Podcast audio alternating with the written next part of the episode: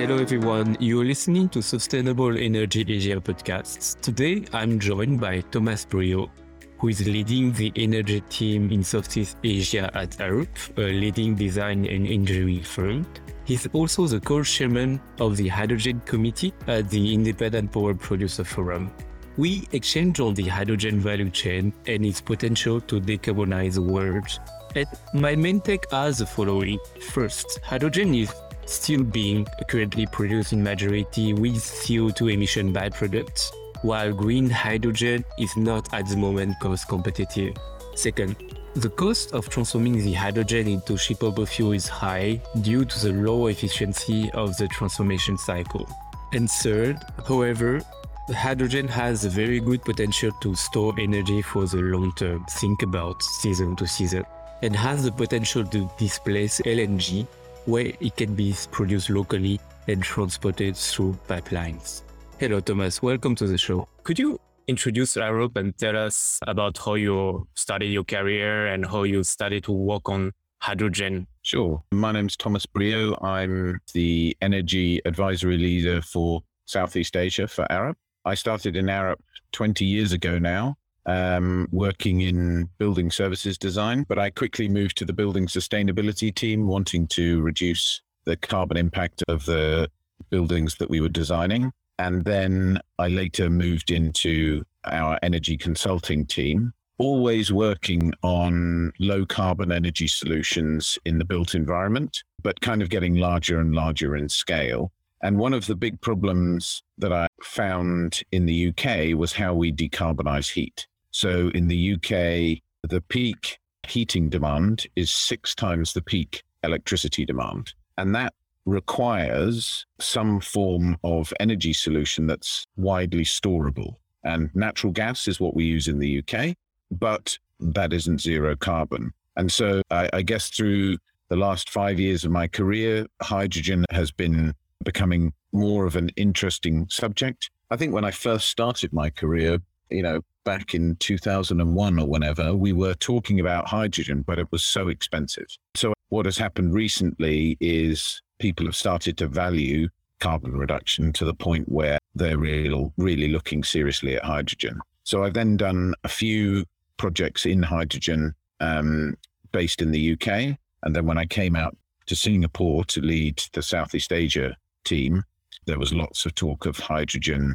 Lots of my colleagues in Australia working in hydrogen. And I guess Singapore has a land constraint that means hydrogen is a real possibility for. That's interesting that you had previous experience in the UK before relocating to Singapore.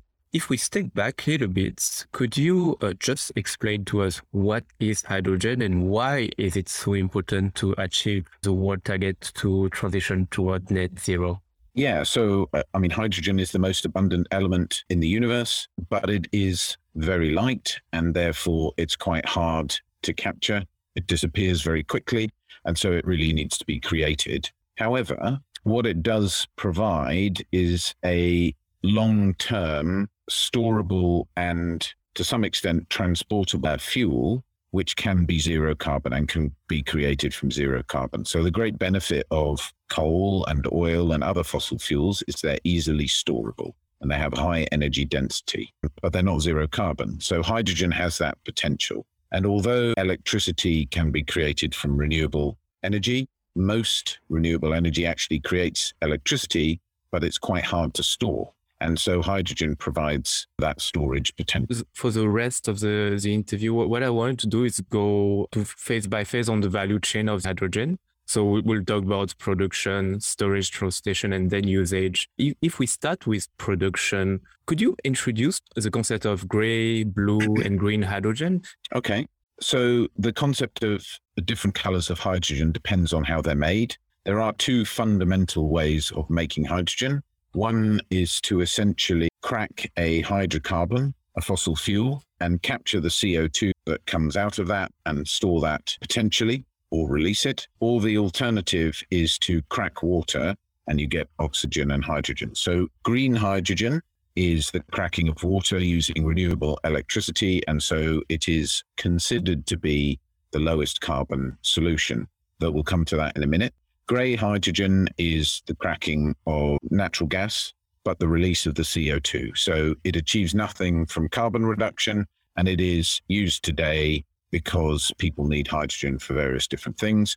Blue hydrogen means that you capture the CO2 and store that ideally forever in salt caverns or in old gas fields. There are a number of other types of colors of hydrogen. So, black if it's coal with no CO2 capture, purple if it's nuclear. But the really important thing actually is how much CO2 is associated with its creation. You can have very bad blue hydrogen you can also have quite bad green hydrogen, depending on how you create it and transport it. So there's a concept being developed in a number of different countries. Arup are actually working on the standard for different types of hydrogen in the UK and working with the energy industry there.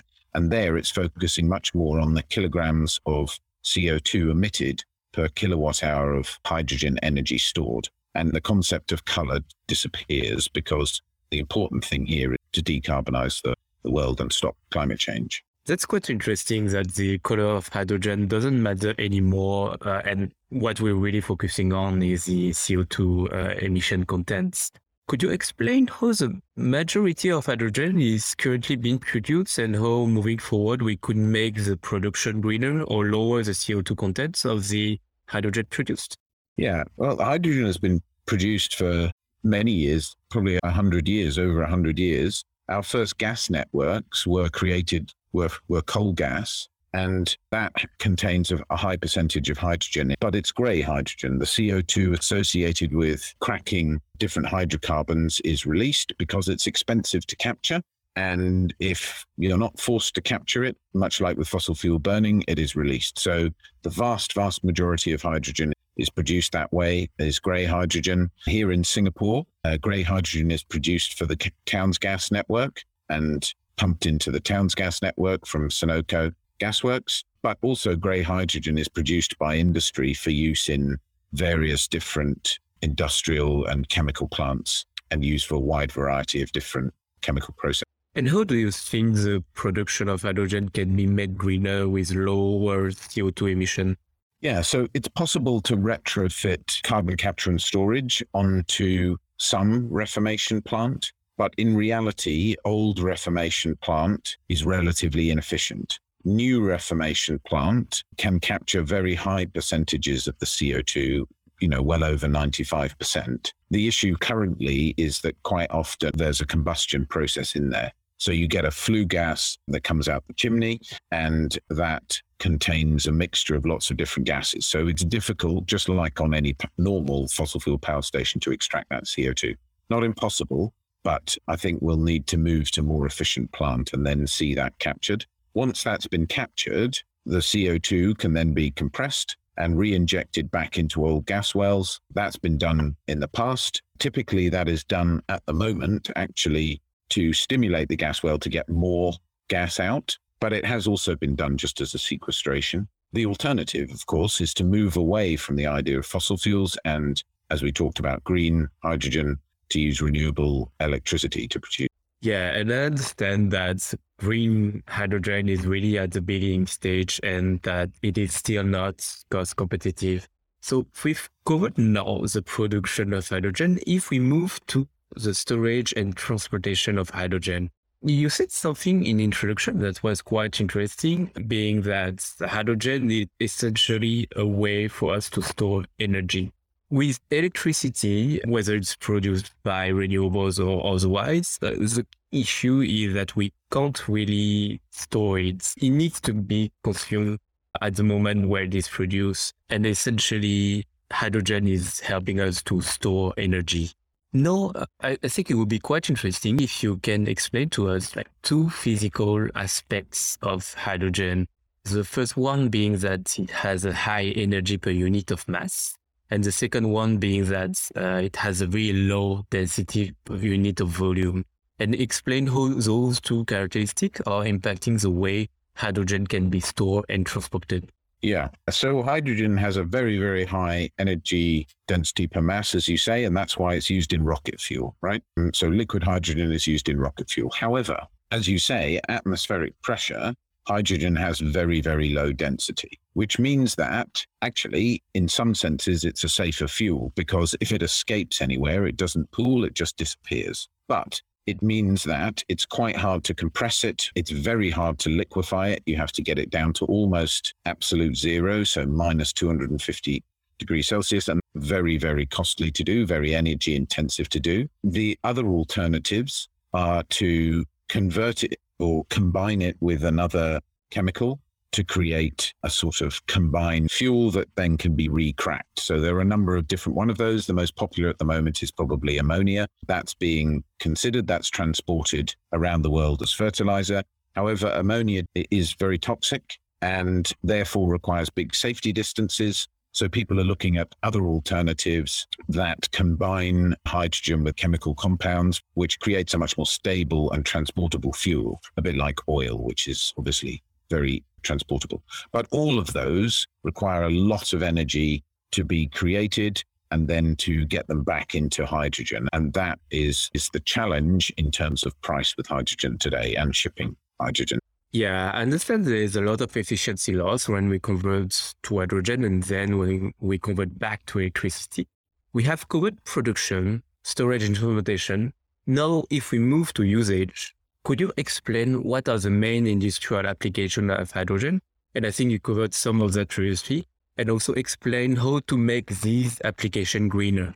Yeah, I guess there are potentially a very wide range of applications. But the three main ones are as an industrial feedstock or fuel, as a transportation fuel. At the moment, we use uh, fossil fuels predominantly for that, or as a fuel for power generation. So if we think about renewable electricity, we can store renewable electricity and balance the intermittency of clouds coming over solar panels with batteries. But if you want to store it day to night and particularly week to week or season to season, that's a very big challenge. So the hydrogen offers in the power generation sector the opportunity to, to have that long-term storage and to deal with that with that challenge. In the vehicle space, in the transportation space, the high energy density per unit of mass, as we talked about earlier, means that for every unit of energy, the weight is about a third of charged batteries. So for heavy vehicles for long distance travel, hydrogen has a, distinct advantage over batteries. However, the downside is that you have to move the fuel around and create refueling stations, much as we currently do. Whereas one of the advantages of electric vehicles is the fact that you can plug it in anywhere. So I think for heavy truck, hydrogen offers some great advantages. And I guess so people are looking at buses. It's also very quick to refuel, whereas recharging batteries takes you know, hours, particularly for buses. The first place where hydrogen uh, transportation was commercially viable without any sort of support is in warehouse forklift trucks. So forklift trucks typically in warehouses operate 24 7. But if they're batteries uh, powered, you essentially need two forklifts for every person that you've got on site because one is charging while the other one is being used. Whereas with the hydrogen, you can refill it in minutes and then you can use it for 24 hours. So there are some very specific advantages where hydrogen has it. But in mm. most cases, that energy penalty associated with the conversion into hydrogen, firstly, which can be about 70% efficient if you're talking green hydrogen production. But the conversion then into a shippable fuel, you typically lose at least 50% of the energy just in creating a shippable fuel and then back out again. So in the end, the price of hydrogen is, you know, two, three, sometimes even five times the price of the original electricity that you put in, depending on how far you're shipping it and what fuel you're using. That's interesting, meaning that essentially for passenger vehicles, batteries makes a lot more sense than fuel cells. No, what I understand is green hydrogen at the moment is not commercially viable without any governmental supports. Looking at the country in this uh, Asia Pacific region, what are the countries that has put in place the right framework to support the development of green hydrogen? Yeah, it's it's interesting. Hydrogen is a bit like gas in terms of markets, energy markets you know, the global oil market is just a completely global market and there's one price because it's really easy to move around. The electricity market is very, very locally based. So one country right next to another country can have very different electricity prices. And to do a lot with their generation mix, but also to do with their fuels and regulations and all sorts of things. And gas traditionally has been some somewhere in between. It's like a continental fuel. Mostly it's piped, and 90% of natural gas is still piped, and only 10% is in the form of LNG. And that is because of the energy penalty of converting into LNG and regasifying. So, you know, Russia into Europe or Canada into the US. And I think that element of the energy penalty is so much stronger in hydrogen, so much, so much worse because the creation of a shippable fuel is so expensive that the use of hydrogen in the future in terms of hydrogen shipped internationally will be quite limited to those countries that are geographically isolated and have very limited resource. So we're talking Japan, South Korea, Singapore. I think in Europe, we'll see Germany needing to, to import hydrogen. I think lots of other countries, for example, the UK, will store hydrogen, but will create their own and won't create a shippable fuel. So they'll create as a gas and use it as a gas and therefore not have to pay that large energy penalty associated with liquefying or converting it into another fuel. But so, you know, Singapore has got a very unique situation, quite limited renewable resource, a, a well developed economy, which can potentially afford to use hydrogen over some other states. So I think Singapore might be one of the first places to import hydrogen via ship. And it's most likely that that will come from Australia just because it's relatively close and the renewable resource is high in Australia and the land cost is low. So the production of hydrogen will be cheap and therefore that energy penalty that you pay will be less extreme. That's really interesting considering that Australia might also be exporting renewable electricity directly into Singapore in cable projects. Now, I want to have your view on in five or 10 years, what do you think the hydrogen value chain will be looking like? How hydrogen will be produced and how it is going to be used? Yeah, I think hydrogen will generally be used domestically or used where it can be piped to another country, and the compression will be a, a, a relatively niche market. That's just my uh, belief. But there are a number of things that are driving the, a high cost of hydrogen at the moment. One is obviously the cost of renewable energy. That is very low at the moment. It is the cheapest form of energy anywhere in the world, but we need it to come down even further because that increase in the price of hydrogen because of all the conversion efficiency means that that's one of the key levers. Another one is the cost of electrolyzers. As you said, green hydrogen has been produced in the past, but at relatively small scale. And we're going from a few kilowatts to a few megawatts now. But the discussions with all the hydrogen hubs, particularly in Chile and Australia, are gigawatt scale hydrogen production. And creating the electrolyzer or the electrolyzer stack, so you have multiple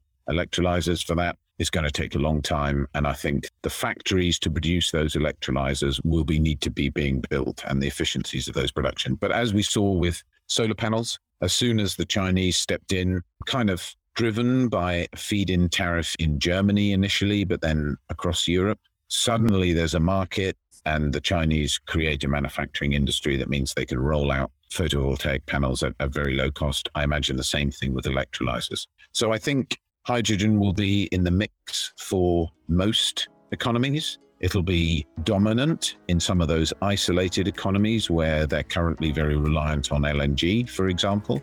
And I see it as a way of domestically storing uh, seasonal energy that can then be used. So, if you think about the UK, the winter, we'd need to build up a reserve of hydrogen that can then be used for heating fuels. That was fascinating. Thank you for your time, Thomas. Thank you. It's been a pleasure.